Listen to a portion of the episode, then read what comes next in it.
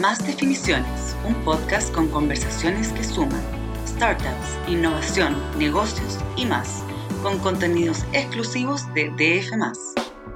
Hola a todos, ¿cómo están? Muy bienvenidos a un nuevo capítulo de Más Definiciones, el podcast de DF, donde hablamos con los personajes que marcan pauta en el mundo de la innovación y el emprendimiento.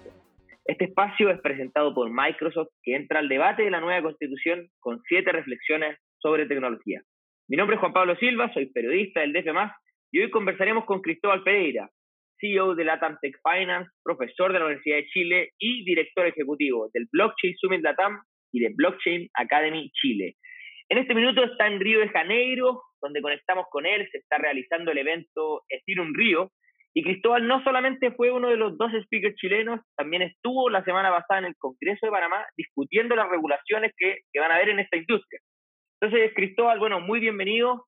Cuéntanos primero cómo está el ambiente allá en Río Janeiro, qué se hablaba en la conferencia, cómo fue el evento. Hola Juan Pablo, ¿qué tal? Eh, nada, primero que todo agradecerte la invitación y el espacio. Em, este es un evento que se hace por primera vez acá en, Río de Janeiro y primera vez que yo asisto a un evento en, Brasil. Eh, todos sabemos que generalmente Sudamérica y Latinoamérica está como un poquito alejado de Brasil por este problema del idioma, pero la verdad es que se ha sentido súper a gusto estar acá hay una muy buena comunidad eh, sudamericana y latinoamericana, porque gente de Argentina, de Colombia, de Venezuela, de México, de Centroamérica, o sea, la verdad es que todos reunidos para mm, conocer también qué es lo que está pasando en Brasil y sobre todo en contenido de la agenda, ver los, los temas que están marcando la pauta.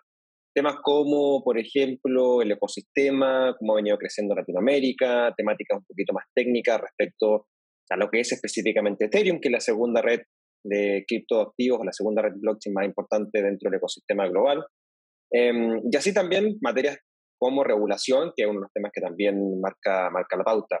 Así que de cierta manera, acá en Río se ven proyectos súper interesantes también, hay, hay, una buena comunidad eh, y buenos, eh, y sobre todo el buen network que se hace porque se está mirando mucho hacia Chile, se está viendo, eh, se está visualizando las cosas que se están haciendo en Chile y efectivamente, como parte de este, de este viaje, ha sido conectar también eh, con otras personas de la región. Encontré también otros chilenos que están haciendo proyectos en, desde Chile para el mundo, que están muy interesantes también.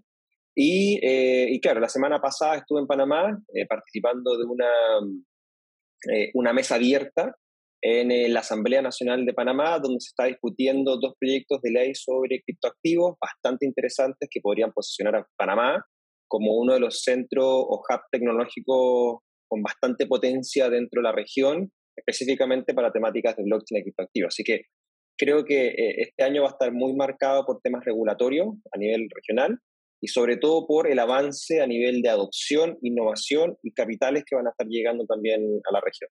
Eh, cuéntanos qué, fue lo que tú dijiste en tu presentación, qué fue lo que hablaste, hablaste de Chile o hablaste del ecosistema. El título de la presentación era hablar principalmente del camino hacia un ecosistema de innovación. Em, y cuando hablamos de un ecosistema tenemos que entender a los actores que forman parte de un ecosistema. Generalmente a nivel cripto se habla mucho del ecosistema cripto, pero quizás hay variables que no se toman en consideración, porque generalmente se habla mucho de que tenemos un ecosistema muy grande, que tenemos adopción, y en términos concretos es cierto, los números así lo avalan. Tenemos en, Latinoamérica eh, tres, cuatro países que están top 20 de los países con mayor adopción de criptomonedas, como lo son Brasil, Argentina, Colombia, México, y algunos incorporan Venezuela y otros no, pero Venezuela siempre ha estado dentro de los top también eh, países de adopción de cripto. Em, tenemos también un eh, porcentaje importante de personas que em, operan o mueven em, cripto a nivel eh, mensual. Eh, el mercado más o menos de criptoactivos en la región representa aproximadamente los 50 mil millones de dólares anuales entre, entre envíos y recibos de dinero, cripto obviamente.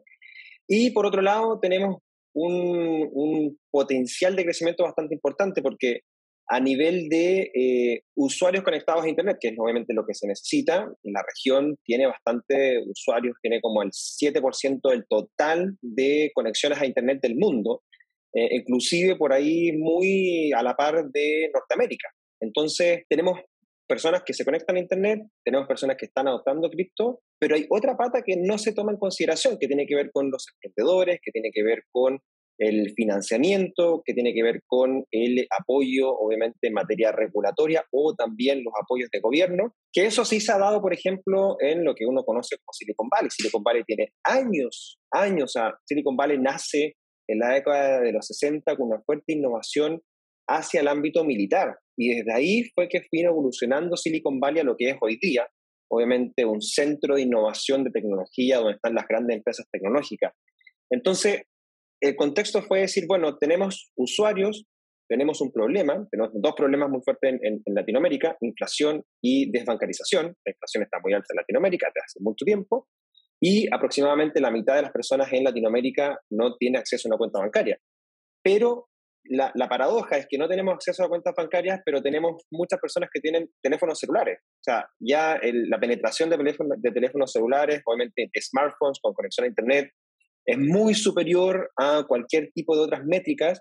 Y entonces tenemos un dispositivo que hoy día podemos descargar una aplicación, que es una billetera de criptoactivos, y ya tener acceso a un recipiente, obviamente, para poder recibir y enviar valor. Entonces, ¿cómo sacamos provecho a este problema, a esta oportunidad que tenemos y a esta tecnología que le podemos sacar realmente utilidad? Em, entonces, ahí el objetivo es como tratar de incentivar a que más emprendedores se involucren en los temas de cripto, de blockchain, que más eh, eh, eh, la inversión va a llegar, ha venido llegando a Latinoamérica. El año pasado tuvimos récord de inversión de fondos, obviamente de capital de riesgo y fondos de private equity, alcanzando por sobre los 25 mil millones de dólares de inversión. Entonces, el capital va a llegar, pero lo que nos falta hoy día es los emprendedores. Primero van a llegar los emprendedores, los innovadores, van a presentar buenas ideas y de ahí obviamente va a llegar el capital. El capital está y el capital va a estar porque ven en Latinoamérica el, el, el, el ecosistema, yo diría como más grande o de más potencial de desarrollo de cripto, porque tenemos estos dos problemas que te comenté y ya faltan emprendedores que vengan a, a, a desarrollar esta idea. Si no, vamos a ver empresas desde afuera que van a llegar a Latinoamérica obviamente el emprendimiento regional va a verse afectado. Así que ese fue el, contexto de la charla. Buenísimo, buenísimo. Y, en cuanto bueno, a, las regulaciones que, tú estabas hablando, ¿es una buena noticia o mala noticia que, que empiecen las regulaciones? Tú estuviste en Panamá recientemente, comentabas que querían crear este hub tecnológico. ¿Eso es algo similar a lo que se está haciendo en El Salvador? ¿O qué es lo que busca específicamente con estas regulaciones Panamá? hay, diferentes miradas respecto a las regulaciones. El Salvador es un caso bien, bien aparte, porque lo que hizo El Salvador fue eh, legalizar Bitcoin como una moneda de curso legal, como si en Chile igual pusiéramos el peso chileno y Bitcoin como monedas de curso legal. Em, diferente a lo que está haciendo Panamá. Y, y yo diría que gran parte de las otras economías del mundo lo que están haciendo es tratar de ponerle una, esta certeza jurídica que se habla mucho, cuando me metido en los temas de regulación se habla mucho de esta certeza jurídica, respecto a casos de uso específico. En estricto rigor, nosotros como emprendedores, nosotros como usuarios, nosotros como comercios, negocios, no debiésemos tener o no necesitamos una regulación para poder aceptar criptomonedas, por ejemplo. En Chile tú puedes aceptar criptomonedas. Yo, nosotros aceptamos criptomonedas para lo que es la compra de los cursos en Blockchain Academy Chile. Cuando tenemos patrocinadores de Blockchain Samelatam, aceptamos criptomonedas. Cuando tenemos una consultoría, cualquier cosa, aceptamos criptomonedas. Y obviamente hay, una, hay, un, hay un aspecto tributario que hay que considerar porque en Chile, desde el 2018, el Servicio de Impuestos Internos te dice, bueno, si recibe criptomoneda hay que calcular, obviamente, y pagar el impuesto correspondiente. O sea, es una actividad que se puede realizar y no necesita regulación. Lo que se hace en términos de regulación es ponerle esta certeza jurídica de tal manera de que si hay un problema, ¿quién va a responder? Eso obviamente sabemos que en el mercado financiero está muy regulado porque hay dinero por detrás, hay respaldo, etcétera, y si hay algún problema, sabemos quién responde. Entonces, en ese sentido, por eso El Salvador es muy diferente porque El Salvador regula Bitcoin como una moneda de curso legal, no un caso de uso en particular. En el caso de Panamá, lo que están haciendo son cinco grandes puntos que son bien ambiciosos. No sé si se llegan a lograr los cinco, pero pone obviamente temas sobre la mesa. Primero, inclusión financiera. Segundo, tiene que ver temáticas con identidad digital. Tercero, tiene que ver con las DAOs, estas organizaciones autónomas descentralizadas que van a tener mucha tendencia este año también. Cuarto, tiene que ver con eh, la posibilidad o más que nada como el desarrollo de la brecha digital, obviamente que más personas puedan acceder a dispositivos tecnológicos, Internet, etc.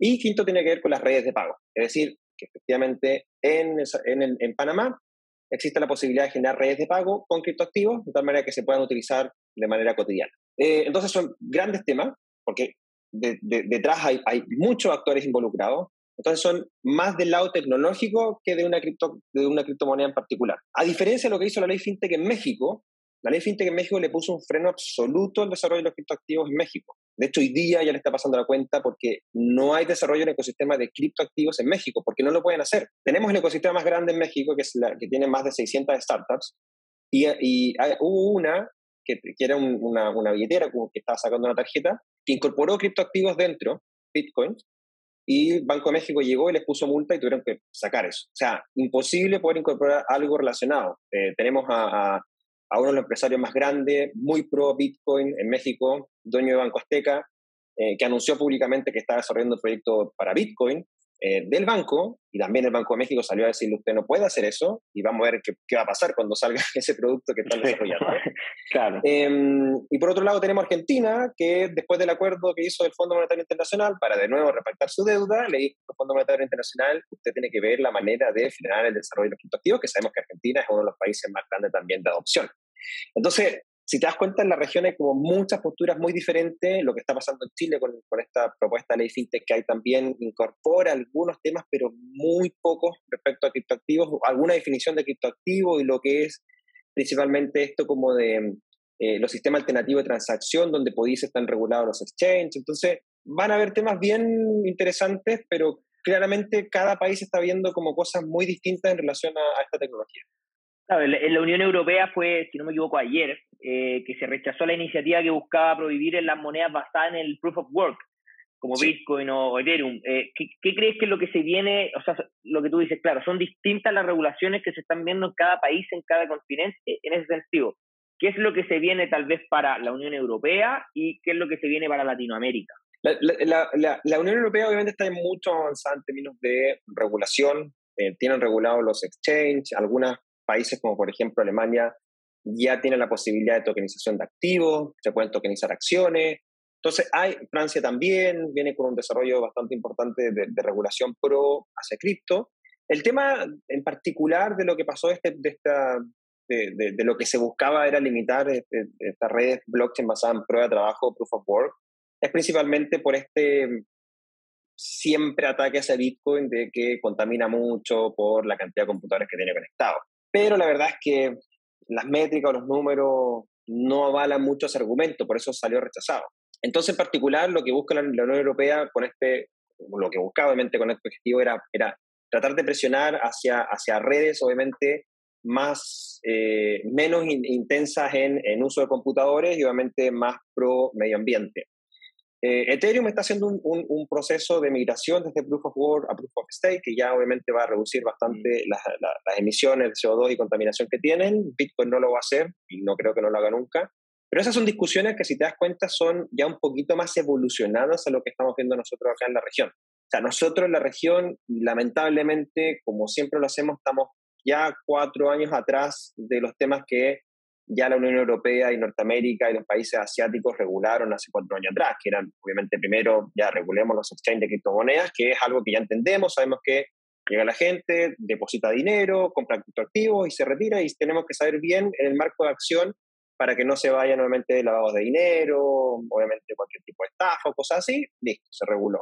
Ya sobre eso empezamos a construir qué cosas más se tienen que ir regulando, ya temas de tokenización, las finanzas descentralizadas, el tema de las DAOs, ya en estricto rigor son temas mucho más avanzados de lo que estamos viendo. Por eso Panamá está poniendo como, como que se adelantó y al tiro dijo, ya, si vamos a regular, entremos al tiro a regular lo que mismo que se está haciendo, obviamente, lo que está haciendo afuera, pero el resto de los países no. Entonces, de cierta manera, hay que tratar de, de, de incentivar, de construir, obviamente, en base a lo que se está discutiendo hoy. El, el ecosistema cripto avanza muy rápido, o sea, nosotros que estamos en cripto 24/7, aún así vemos cómo esto avanza y, y, hay veces que, no sé, nosotros hablamos de un tema hace dos meses atrás y hoy día es totalmente distinto. Entonces, es tan rápido el proceso de innovación eh, que claramente los reguladores, tratando de entender el momento en el que están, se pueden quedar atrás y obviamente eso es lo que no queremos dentro de la región. Queremos obviamente poder mantenernos en el top. Eh, y, y, y, y yo siempre comparto esto, pero estamos en un momento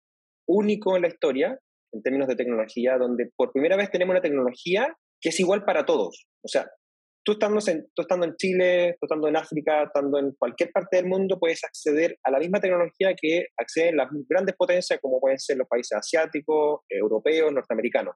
Y dado eso, tenemos una infraestructura para poder desarrollar casos de uso igual que el resto.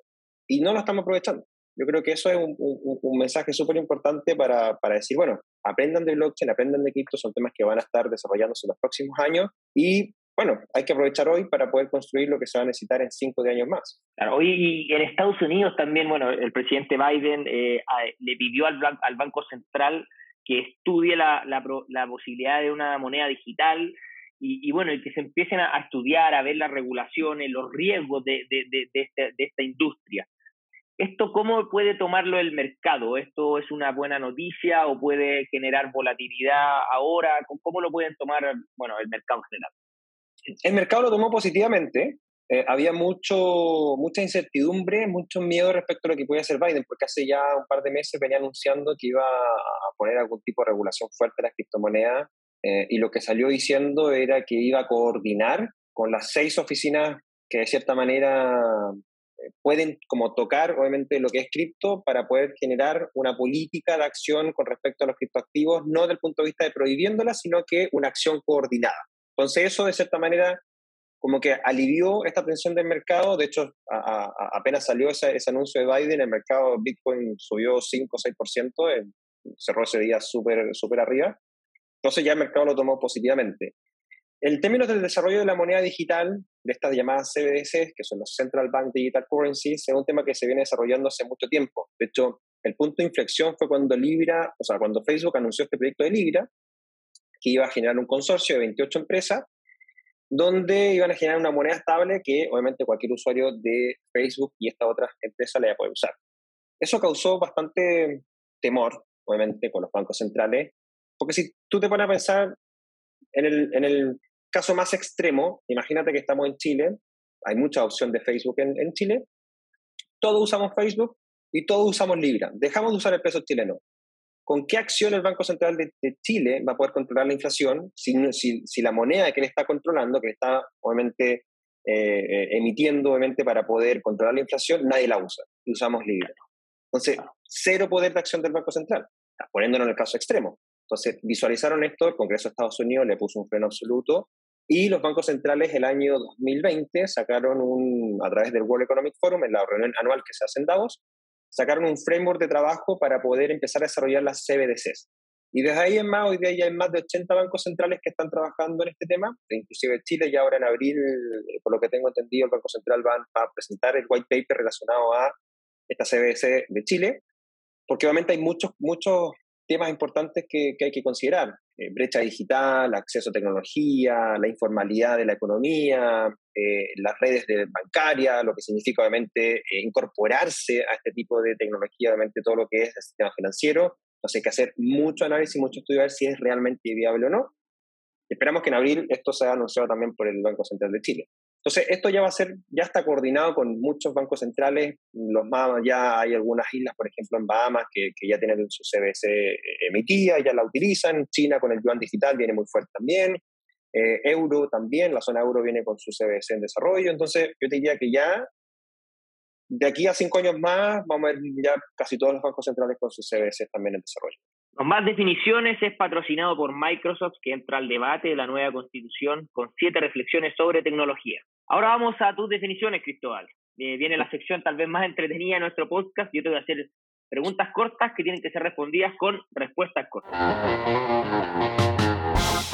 ¿Quién es tu emprendedor o emprendedora favorita en Chile y el mundo? A ver, del mundo siempre me ha gustado lo, Elon Musk por, por, por eh, su historia, lo que llegó a ser y obviamente esos momentos de complejidad que vivió. Y, y en Chile me gusta mucho eh, el trabajo que, que hace, se fue el fundador de Cumplo, Nicolás Chea.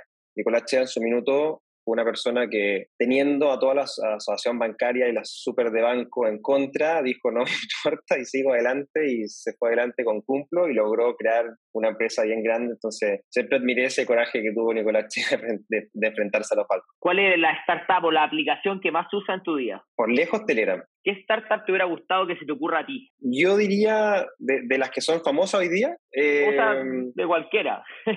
la verdad es que la, la eh, yo, yo, diría que la, la, todo lo que son las, las comunicaciones, como, como eh, en su minuto lo que yo usaba harto era Messenger antes, cuando, cuando existiera WhatsApp, llevar eso que era nuevamente en computador al teléfono inteligente hubiese sido, siempre me hubiese gustado haberlo creado en, un principio. Un pro y un contra de emprender en Chile. Un pro que eh, es muy fácil, o sea, es muy fácil emprender en el sentido de que no hay muchas barreras para hacerlo. Cualquiera puede llegar, crear una compañía, empezar un día, cuenta bancaria y empezar a hacerlo. Lo difícil, todavía lamentablemente necesitamos del mucho del amigo, ¿no? De un poquito muy cerrado la lid. O sea, si alguien viene a emprender desde abajo, es muy difícil que llegue a círculo un poquito más arriba eh, porque se mueve todo muy hermético. ¿Moneda o proyecto cripto favorito? Ay, difícil. Ethereum porque es lo que me permitió empezar a desarrollar aplicaciones y casos de uso. ¿Qué serie estás viendo? Fórmula 1, Drive to Survive. ¿Qué libro estás leyendo? 21 eh, Lessons es un libro en inglés, 21 lecciones que es muy simple y muy corto, te habla 21 temas relacionados a Bitcoin, de por qué Bitcoin es Bitcoin. ¿Tus hobbies? Deporte, mucho deporte. Planes del 2022 en una frase. Lograr posicionar a Chile dentro del ecosistema Web3. ¿Cómo te ves en 10 años más? Eh, dándole la oportunidad a muchos más emprendedores de Chile y la región eh, para poder desarrollar sus casos de uso en cripto y en blockchain. ¿Y cómo ves el ecosistema cripto en 10 años más? Eh, ya full, no full desarrollado, pero ya muchas instituciones, bancos, instituciones financieras, los mismos bancos centrales, ya reguladores, listo, ya esto llegó y está, está regulado y está usando. Así que yo veo que ya en 10 años más vamos, vamos a dejar de hablar de los temas que se hablan hoy día y vamos a estar viendo cómo la parte más técnica de lo que es obviamente el desarrollo de los criptoactivos, pero ya vamos a tener mucho más integrado esto, esta tecnología. Bueno, muchísimas gracias Cristóbal por tu tiempo. Con esto terminamos un nuevo capítulo de Más Definiciones. Este podcast eh, le llegó a ustedes gracias a Microsoft, que entra al debate de la Constitución con siete reflexiones sobre tecnología. Y bueno, con esto damos por terminada nuestra primera temporada de Más Definiciones. Agradecemos a todos los que nos acompañaron durante todos estos capítulos y los dejamos muy, muy invitados para el próximo ciclo de conversaciones que va a partir en abril. Los invito a compartir este capítulo, seguir escuchándonos y leer la edición del DF más de esto. Que tengan una muy buena semana. Esto fue Más Definiciones, un podcast con conversaciones que suman startup, innovación, negocios y más, con contenidos exclusivos de DF.